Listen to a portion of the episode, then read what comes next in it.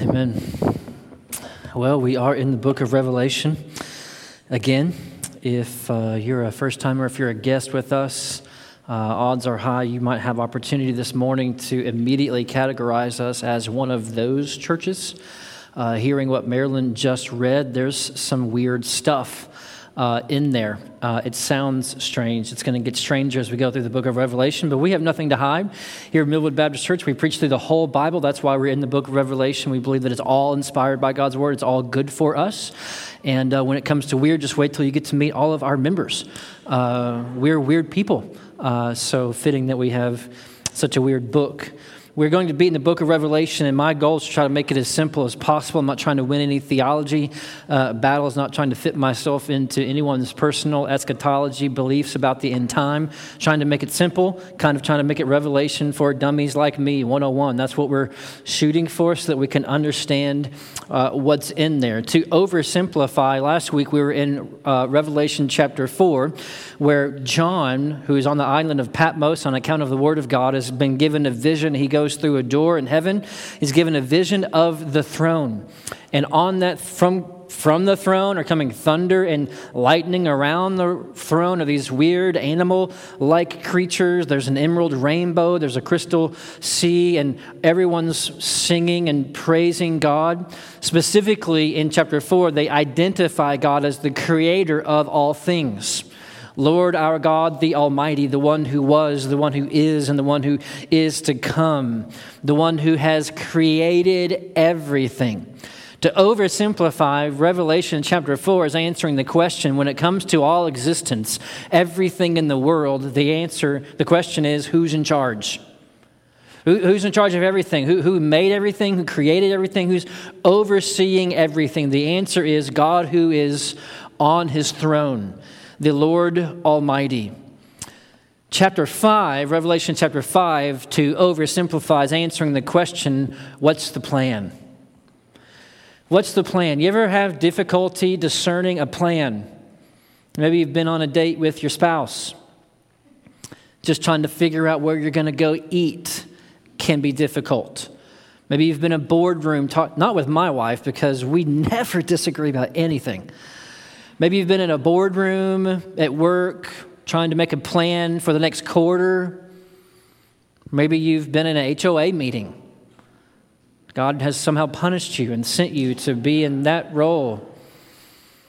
You've been in somewhere where you're trying to make a plan and discern a plan. Well, Revelation chapter 5 is really the beginning of the rest of the book of Revelation, where we are beginning to see the plan roll out. We're going to begin to see who holds the plan, who is determining the plan, and what it's going to look like in the chapters to come. Revelation chapter 4 who's in charge of everything? That's God, Lord Almighty, who was and is and is to come. We saw there in chapter 4 the throne referenced 14 times. It's a, just a little clue to us that that's a big part of what's going on in Revelation 4. In Revelation 5, we see the scroll mentioned eight times, and we see the slain lamb mentioned over and over and over. So, whereas Revelation 4 really was about God on his throne, Revelation 5 is about this slain lamb taking the scroll. What does that mean? Let's pray, and maybe God will help us see it in His Word. Father, thank you for your grace to us. Thank you that you have uh, given us this word. You are revealing, you are not concealing. So we thank you that you have made this known to us that we might be encouraged, convicted, that we would be helped, that our minds would be enlightened, that our hearts would be strengthened, that our souls would be uh, emboldened uh, to walk with you, to trust you, to live lives that are holy, and to speak of your name wherever we may go. And all the ways that you know we in our individual hearts, do you know that we need help today turning from sin? Would you help us? In every way that you can look into our lives and see that we need encouragement to, to keep going, to persevere and endure in faith, would you help us? By your grace and your word, by your spirit, for your glory, for our joy. In Jesus' name, amen.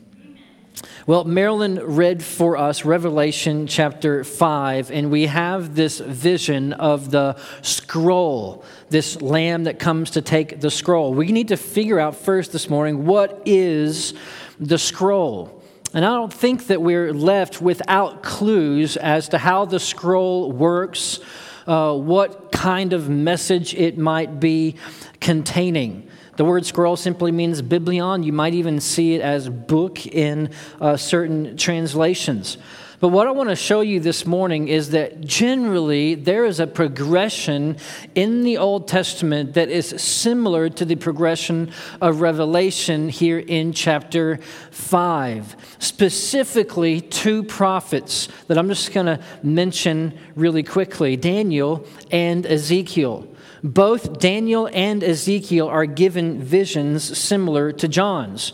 Both Daniel and Ezekiel see God on his throne, but there's a similar combination of events that I think helps us begin to look at what could possibly be in this scroll that John sees in Revelation chapter 5.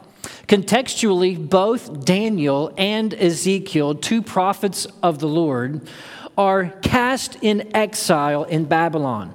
Both of them have been removed from Jerusalem and are in exile in Babylon.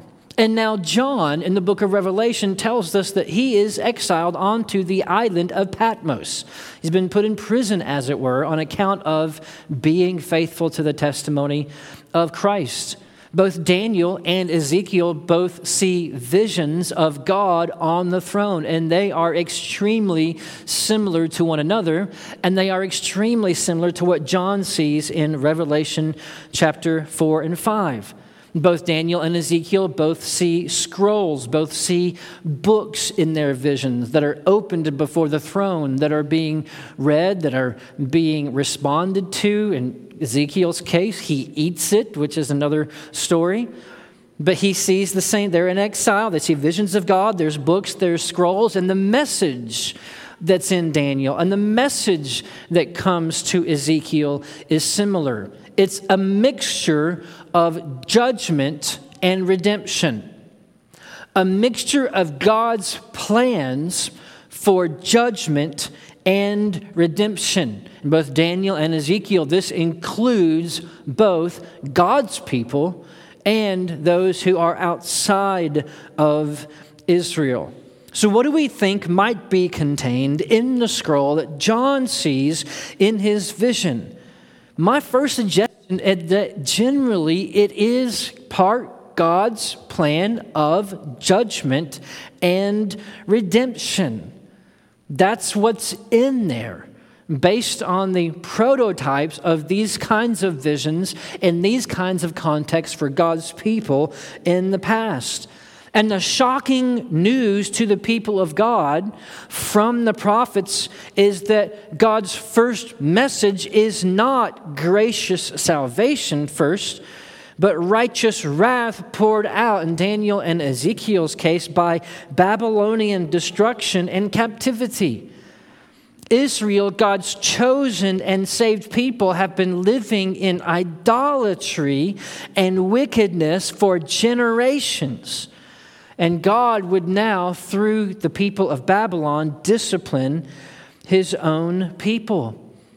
Ezekiel, in his case, would go on to recount as part of the plan that he receives in the scroll that he is to go tell to the people how from Egypt forward there were many days when God was close but relented from destroying his own people. We don't have time to read it this morning. If you go back to Ezekiel chapter 20, it just marches through the history from Ezekiel to the prophets. You, you, you abandoned me while you were in Egypt. You abandoned me while you were in the wilderness. I recommitted to you, but you abandoned me while you were in the land. I sent enemies. You abandoned me when the enemies came in. The prophets came and they preached to you. You abandoned, the, forgot the prophets. God was so close to cutting off his people multiple times. Instead, he chose to dis, uh, to discipline them through Babylon. In Ezekiel chapter 20, he finishes this way What is in your mind shall never happen. He speaks to the people of Israel. the thought that you have, let us be like the nations, like the tribes of the countries, and worship wood and stone. You want to have gods like all the other nations want to have. You want to worship things that you can carve and put on your fireplace. God said through Ezekiel, that that you have on your mind, it will never be.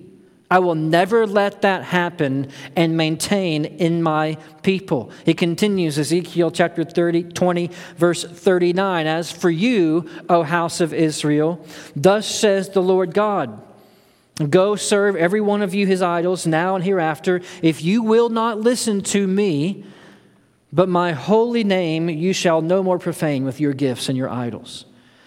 In other words, God is saying, if you want to keep worshiping your idols despite my salvation, despite my provision, despite my warning, go ahead, but I will not tolerate my name with your being attached to your idolatry. So, judgment and cleansing is coming to the people of Israel. This is what it meant for Babylon to seize Jerusalem.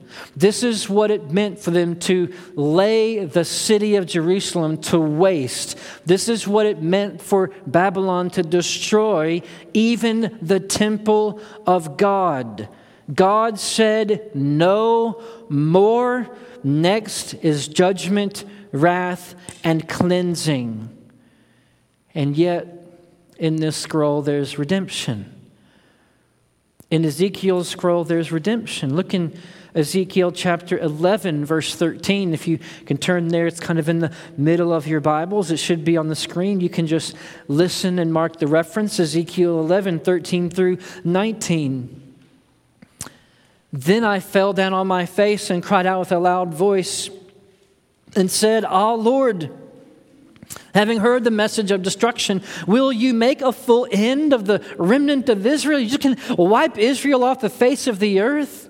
Picking up in verse 16, thus says the Lord God, though I removed them from far off among the nations, and though I scattered them from them among the nations, yet I have been a sanctuary to them for a while in the countries where they have gone.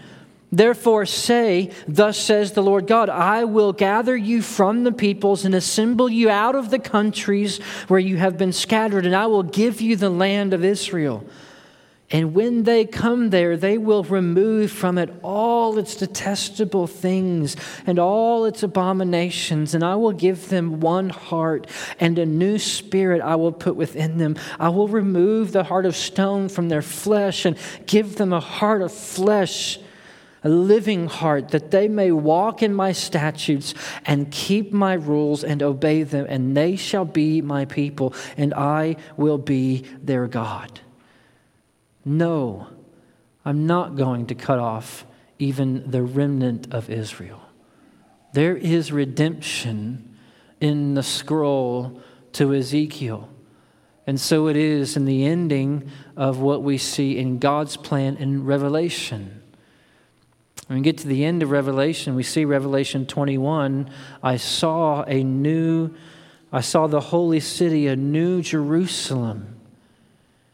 Revelation 20, 21 2, I saw a holy city, John says later, coming down out of heaven from God. And I heard a loud voice from the throne saying, Behold, the dwelling place of God is with man, and he will dwell with them, and they will be with his people. And God himself would be with them as their God. Not very different from what he said to Ezekiel. That helps us understand what Ezekiel saw, what John sees, helps us to understand exactly what is in this scroll, this, this prominent document in chapter 5 of Revelation. What is this scroll?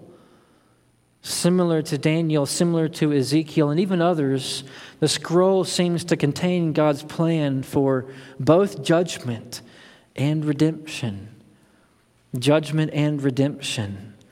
The scroll contains the plans of the one who on the throne. Chapter 5, verse 1 In the right hand of him who was seated on the throne, a scroll written within and on the back, sealed with seven seals.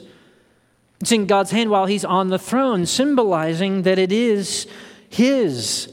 And the contents are directives that he owns. Him.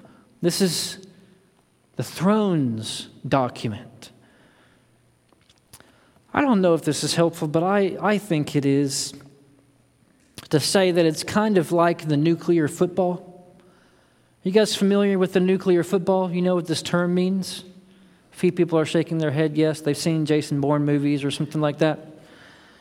In, in American terms, the, the nuclear football, the atomic football, or the satchel, as they call it, or the black box, as some call it, is that briefcase that follows the president around that has the nuclear codes in it, that has the nuclear contact in it, that has the nuclear procedures in it.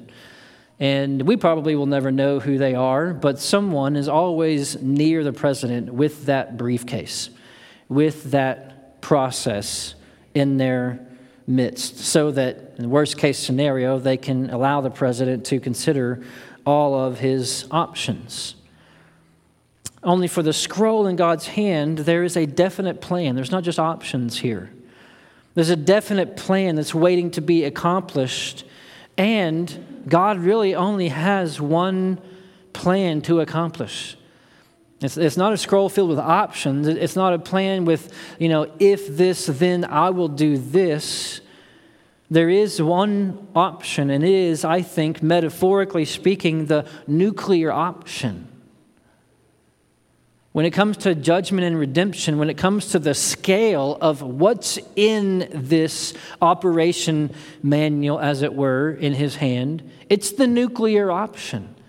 Look with me in the next chapter, Revelation chapter 6. We're going a little bit ahead here. The, the seals in Revelation 6 are coming off one at a time.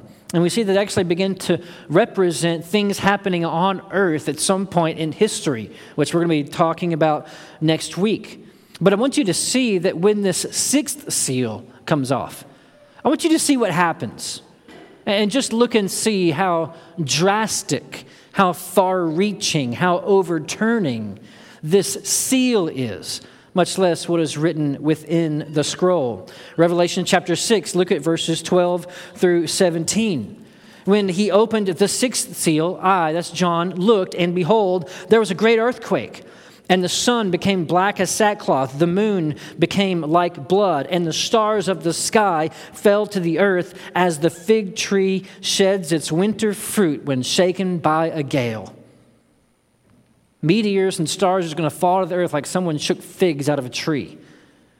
The sky vanished like a scroll that is being rolled up and every mountain and island was removed from its place. The kings of the earth, the great ones, and the generals, and the rich, and the powerful, and everyone, slave and free, hid themselves in the caves among the rocks of the mountains, calling to the mountains and to the rocks, Fall on us and hide us from the face of him who is seated on the throne, and from the wrath of the Lamb. For the great day of their wrath has come. Who can stand? The nuclear option, as it were, is the only thing in the scroll. Because when it begins to take place, people are running, generals, rich, poor, everyone is made level. You can't afford a hiding place from this seal being taken off the scroll. There's not a general in the world that believes he can mount an army to overcome what's going to happen when the sixth seal comes off of the scroll. We're going to talk more next week about what all of this means, but this is just to show that the scroll contains this nuclear kind of option, this redoing of the world, this holistic plan, this global plan of judgment and redemption. And those are the kinds of things that are in the seals, in the scrolls, in the bowls, in the trumpets in the weeks to come. God's judgment mixed in with God's redemption. a full display of God's nature and his power released into his own creation. This begins to beg the question for us How can I get out of the judgment and the wrath that the Lamb is going to pour out? How? How can I possibly escape God's judgment? If they're running for the hills, if this is so totally cataclysmic that no one feels safe, how can I escape the judgment of God and instead find God's salvation? All, Paul says in Romans, have fallen short of the glory of God. All the glory around the throne, all God's perfect moral holiness, we're all short of the glory in the emerald rainbow. We're, we're all short of the glory of the seraphim. We're all short of the glory of the crystal sea and the throne and God Himself. We're short that glory. We're, we're like enemies walking, we're, we're like Russian spies in the Cold Era walking into the Oval Office. Like, you're not welcome here. This is not your home, this is not your place. We're, we're that kind of enemy to the pure, holy, righteous Creator's throne. So when his judgments begin to come out from his throne, when the seals are popped off one at a time and God is laying judgment on the earth, we all deserve it. Every one of us to the T. There's no man, there's no woman who is without sin before God. We've got to remember that Matthew told us in Matthew chapter 5, verse 20, Jesus said on the Sermon on the Mount, it's not just good enough to go to church. You can't just be, you can't just be religious. Jesus said, For I tell you, unless your righteousness exceeds that of the scribes and the Pharisees, the religious perfectionists, unless your righteousness exceeds their righteousness, you will never enter into the kingdom of heaven. You can't, you, even they, that, even that kind of righteousness, that kind of putting some religious fruit onto the poisonous tree of my heart does no good to gain favor from a holy, holy, holy God. Am I fit for heaven? Am I fit for heaven today? Uh, will I go there tomorrow if I'm not fit for heaven today? Am, am I fit? Would I, would I fit in the glory, the holiness, the righteousness, the moral purity that just emanates from and around God's throne? I don't think there's one of us can say, yeah, that's the kind of righteousness that I have in my heart. I've thought things this morning that the bouncer would keep me out for my own mind, my own heart, even the things I refrain from doing, I think. And Jesus referred to that itself as sin. How can I possibly escape the judgment that's in the scroll that the throne and the Lamb will pour out? The answer is in the one who has the authority to take the scroll and to see to its contents. We see next in chapter 5 that John mourns that there's no one to open the scroll. Look at chapter 5, verse 3. No one in heaven or on earth or under the earth was able to open the scroll or to look into it. And I began to weep loudly because no one was found worthy to open the scroll or to look into it. With no one able to open it, with, with the scroll simply remaining sealed up it's like an unaccomplished plan. So, so the question is who has the credentials?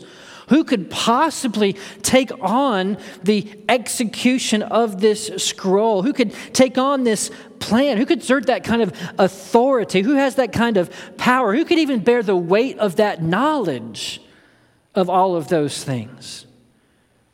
And if you go a few chapters later, we see John is told to eat a little scroll, a kind of a smaller side salad kind of a scroll.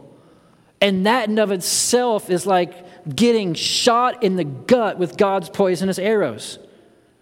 It's just, it's bitter. It makes me makes my insides sting to just think about the plans in that little scroll. Who can take this scroll and, and go up to God and say, Yeah, here, God, let me. Let me see to that. Let, let me do that. The living creatures around the throne, these seraphim, cherubim like creatures, surely they could, they could bear the weight of the plans of the throne. They're near the throne, they're there, they're carrying the throne in Ezekiel 1. Apparently not. Maybe it's the, the 24 elders, the council of the elders together. They, they could take the scroll and they could take care of it together. No, apparently not. Maybe the, all the angels, the myriads of angels who are watching in on the throne and overseeing what John is seeing, maybe they could take the scroll and they could open it and they could. No, there's not an angel in creation that could take the scroll. What about all the servants of God through time? Abraham, the father of Israel? No. What about Moses, the savior of Israel, the one who brought about the fire from heaven? The, the one who brought about the miracles and overcame Pharaoh and brought down the Red Sea. The one who spoke to God as face to face. No.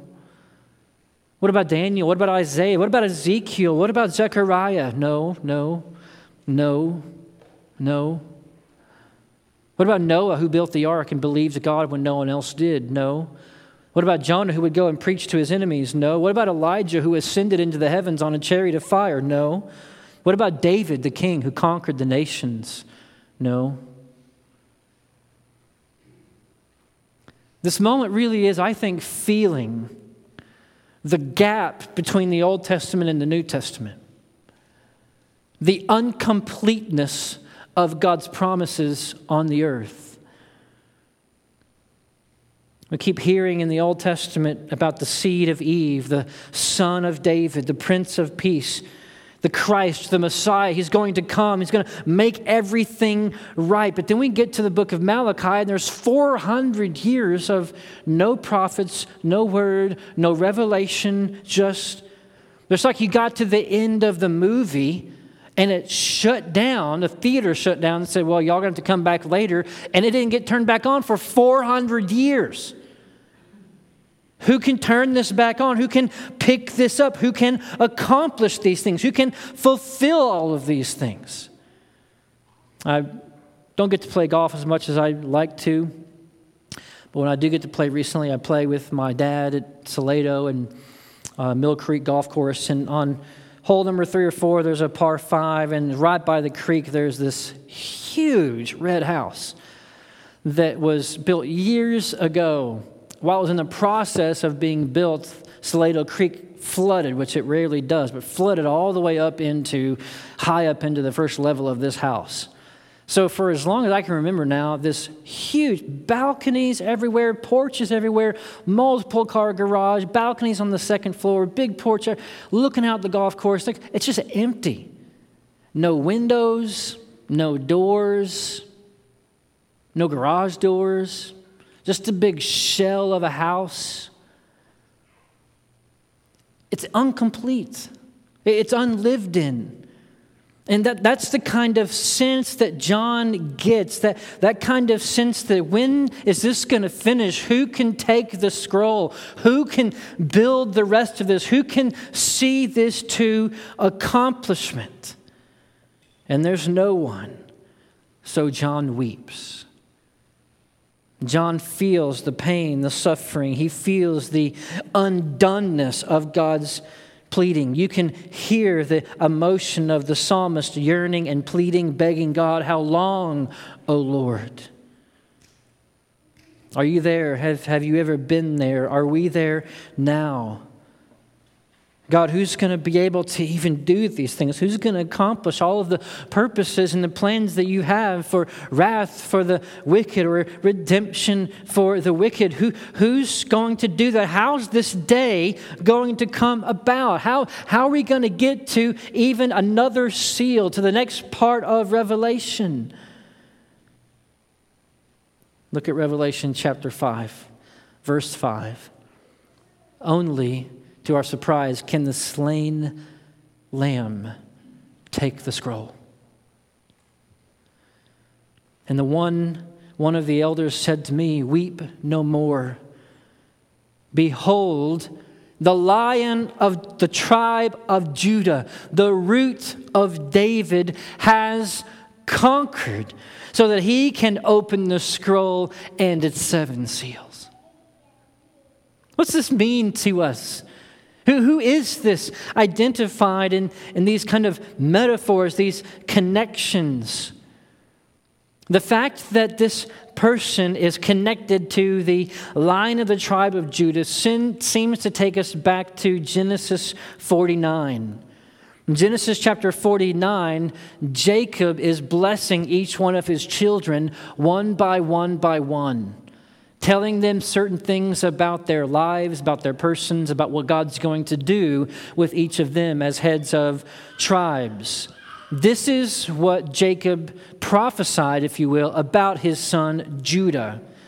Genesis 49, verse 8 and 9 Judah, your brothers shall praise you. Your hands shall be on the neck of your enemies. Your father's son shall bow down before you. Judah is a lion's cub. From the prey, my son, you have gone up. He stooped down. He crouched as a lion, and as a lioness, who dares to rouse him? That's going to be Judah. Who would dare wake him up? He's that kind of lion. And he's referred to here in Revelation chapter 5, verse 5, as the root of David. Remember, David his, was himself of the tribe of Judah. But he doesn't seem to be the lion of the tribe of Judah, it doesn't seem. David, however, was promised that his throne in 2 Samuel chapter 7, that his throne would go on forever and ever. There would be on his throne for eternity. The throne of the people of God would reign without end. He's the lion of the tribe of Judah. He's the root of David. He was before David. He's the root of David, and he has conquered. The lion of the tribe of Judah, the, the root of David, has conquered. Why is it so important that he has conquered? I love how Tom Schreiner puts it. Breaking open this scroll is a matter of war. A great enemy must be defeated and thrown down for the scroll to be opened. A warrior is needed to conquer, to say, the scroll is mine. The fact is that left open ended, it doesn't really say what he conquered. By that, it's actually saying a lot. What did he conquer? Apparently, his conquering was perfectly complementary to what's in the scroll in the right hand of God on the throne. Apparently, his conquering fulfilled every credential, every requirement of what it meant to have the authority to execute the scroll that was in God's right hand. But the identity of this one who can take the scroll goes further. Chapter 5, verse 6. He sees him as a slain lamb, and between the throne and the four living creatures, and among the elders, I saw a lamb standing as though it had been slain, with seven horns and with seven eyes, which were the spirits of the seven, which are the seven spirits of God, sent out into all the earth. This just doesn't work like we think things work in the world.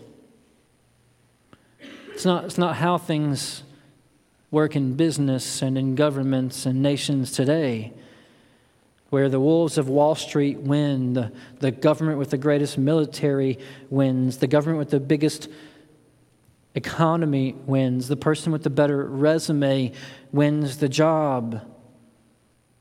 But not in heaven not before God's throne. That's not how you can come and get this scroll. Who alone can conquer in a manner worthy of the scroll? Who can conquer like the lion of Judah? Who can sweep across nations like the root of David? The slain lamb. That's how God works out his plan and accomplishes the greatest good that you can imagine. There is no lion like the slain lamb. Now is when the readers are, are putting all the pieces together. Now, now is when the, the bells are going off in first century Christian minds. Now, now is when our, our minds ought to be putting some final pieces together. Who, who is the lion of the tribe of Judah? Who's, who's the root of David? Who's the one who conquered? Who's the one who's slain? I, I know him. That's, that's Jesus. That's Jesus. That's that's Jesus who was slain on the, on the cross, like Isaiah prophesied. He was oppressed, he was afflicted, yet he opened not his mouth, like a lamb that is led to the slaughter, like a sheep before its shearers is silent, so he opened not his mouth. That slain lamb, I, I know him to be Christ, to be Jesus himself. The Jesus that we saw on earth, the Jesus that we saw crucified, the, the, Jesus that we thought was being overtaken by Rome, turns out he is the slain lamb who is there with God in heaven. What was his loss here on earth, his crucifixion, is what made him worthy to open the scroll in heaven. His death on the cross is his worthiness to open the scroll there. There's a lot of ideas about what the seven horns, what these seven eyes mean through the Bible, especially in apocalyptic literature, horns tend to denote power through the Bible. Eyes tend to represent omniscience, the ability to see and not miss anything. But more specifically, this is referring, he says explicitly, he explains, this is referring to the Spirit of God, to the seven spirits of God. The fact that the Spirit of God is sevenfold helps us understand that this was the full power of the Holy Spirit in and accompanying Jesus' life and ministry forever. That Jesus did not lack any part of the Holy Spirit. All the seven spirits of God, as it were, were with Christ and in Christ, were on Christ and part of Christ. Everything that Jesus did was an extension of the Spirit of God in his life. All of it, all the parts of the spirits of God, and all the emotions of the Spirit of God, all the preferences of the Spirit of God. By the Spirit of God, Jesus preached the Sermon on the Mount, and by the Spirit of God, Jesus denied the temptations of Satan. By the Spirit of God, Jesus turned over the tables in the temple, and by the Spirit of God, he welcomed children to himself. By the Spirit of God, Jesus welcomed prostitutes and tax collectors and sinners, and yet by the Spirit of God, he sharply reproved the Pharisees like a brood of vipers. By the Spirit of God, he cast out demons. By the Spirit of God, he would lay down his life on the cross. And yet, by the same Spirit, he would conquer death and raise from the dead. The whole perfect, sevenfold, and flaming Spirit of God was in, on, and with Christ, having descended on him like a dove at his baptism. Jesus is the one. Jesus is the only one with the Spirit of God, having conquered the promised lion of the tribe of Judah, the root of David. He's the only one who could possibly take the scroll from God's right hand. You know, it's been depicted in all kinds of movies and books that nuclear football follows the president around, ready to respond to any threat. Can you imagine that that power, the weight of that power. When, when I grew up, people still wanted to be president. The more I read about and learn about I just thought, no, I, I, I have other things I would just rather do with my life.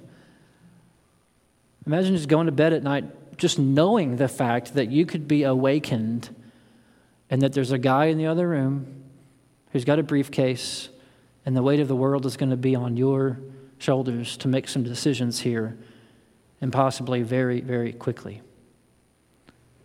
Just knowing that, just, just knowing that, living like that, it crushes a man, it crushes someone. But only Christ, who has been crushed on the cross and has risen from the grave, that slain lamb, could take anything like that on. That's what Jesus does. When Jesus takes the scroll from God's hand, he takes the plans of God's judgment, he takes the plans of God's redemption, and he says, I'll see to it. And he has earned, if you will, this by what he has done. Look at what they say in Revelation chapter 5, verse 7 through 10. You just, can you just grasp now the meaning of verse 7? And he went and took the scroll from the right hand of him who was seated on the throne. That exchange, it's all passed on to you, Christ.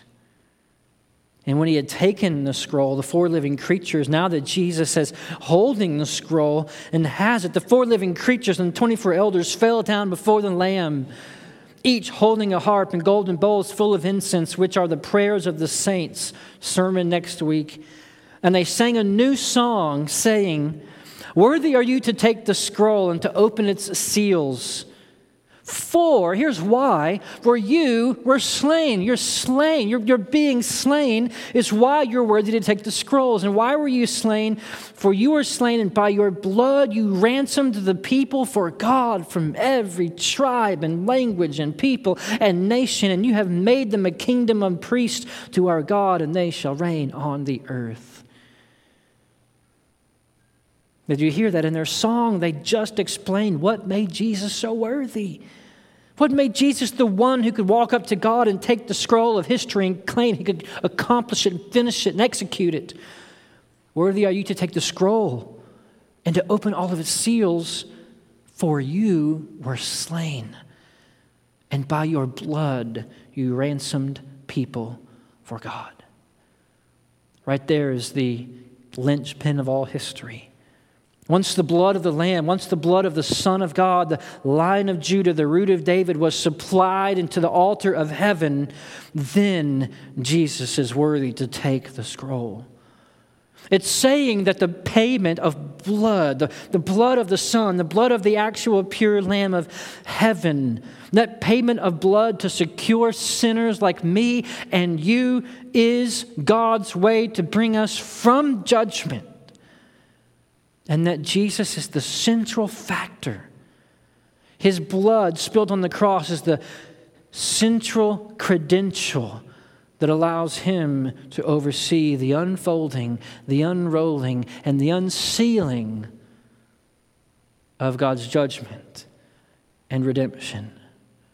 At the center of all God's plans for judgment and redemption, the executor of God's plans is the Lamb whose blood is spilled to save sinners from death and separation from God.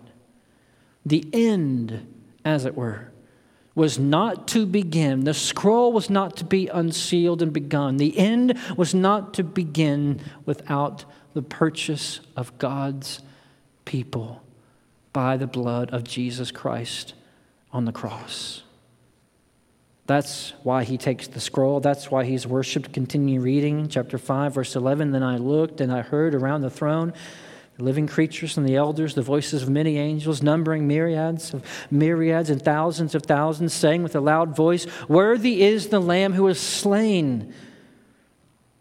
The slain Lamb to receive power and wealth and wisdom and might and honor and glory and blessing angels, those creatures that are so powerful to knock down nations at a time, those creatures that when they show up, everyone faints and falls to the ground. They all cry out, The Lamb is worthy. The slain Lamb is worthy of wealth and wisdom and might and power and glory.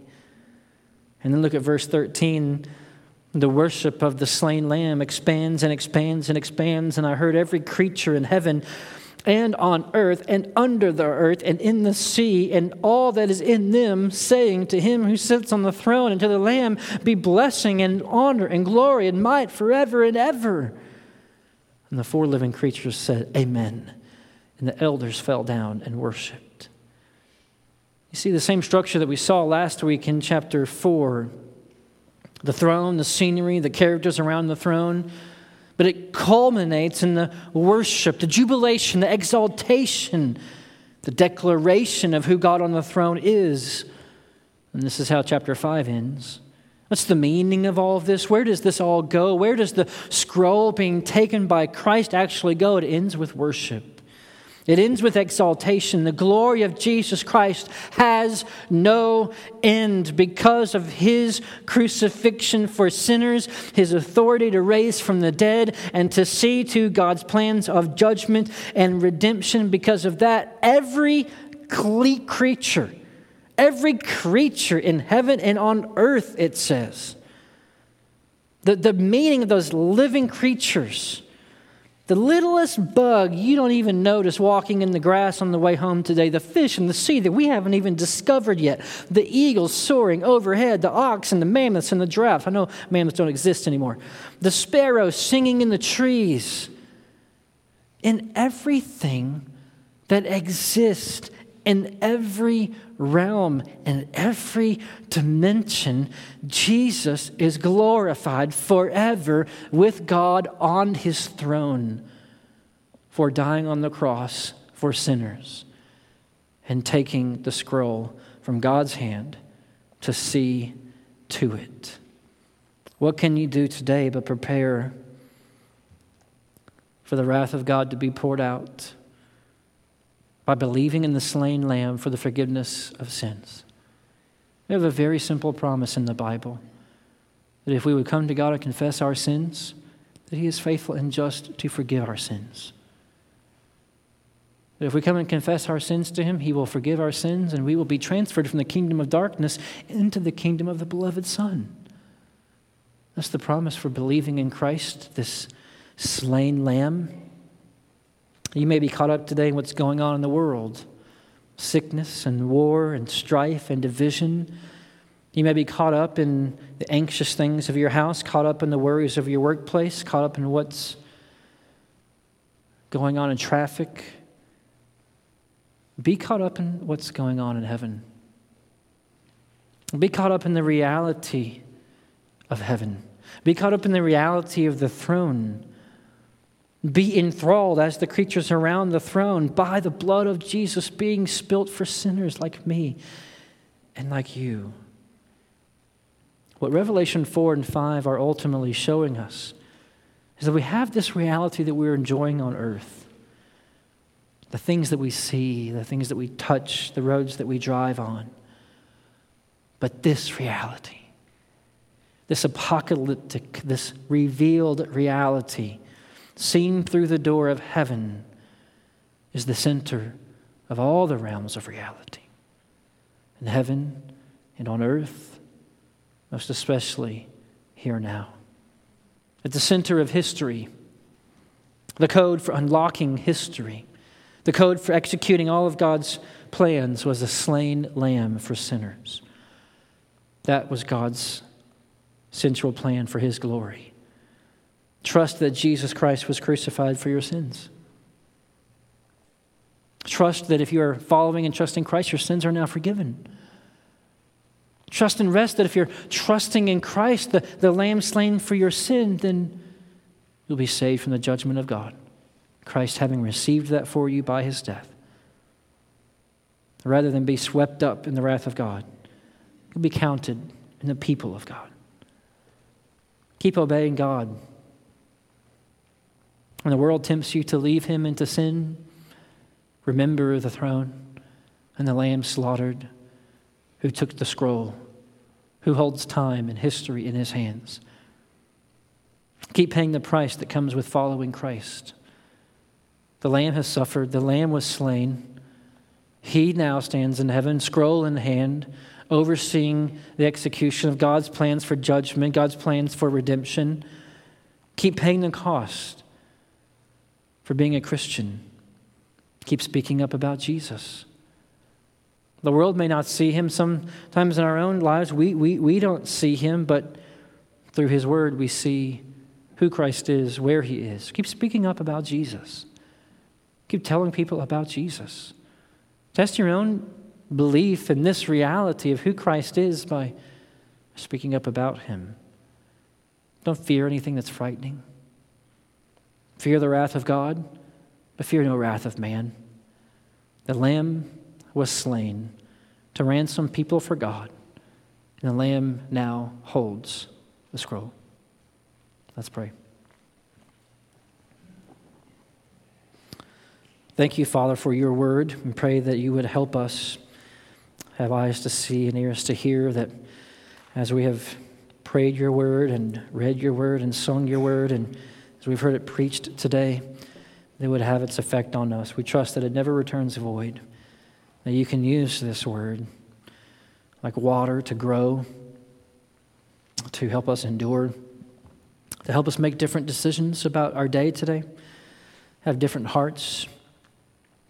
Father, would you help us be grateful today? Leave with grateful hearts for what is in heaven for us, what has been accomplished through the blood of Christ for us.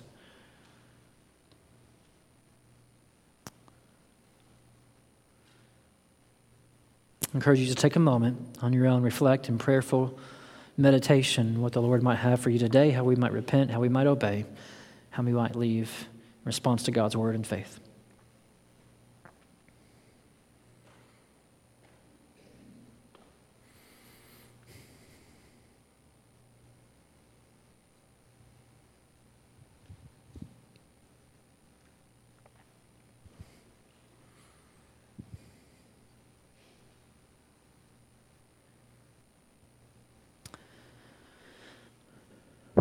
Thank you, God, for this word. Thank you for uh, the good news of Jesus Christ for us.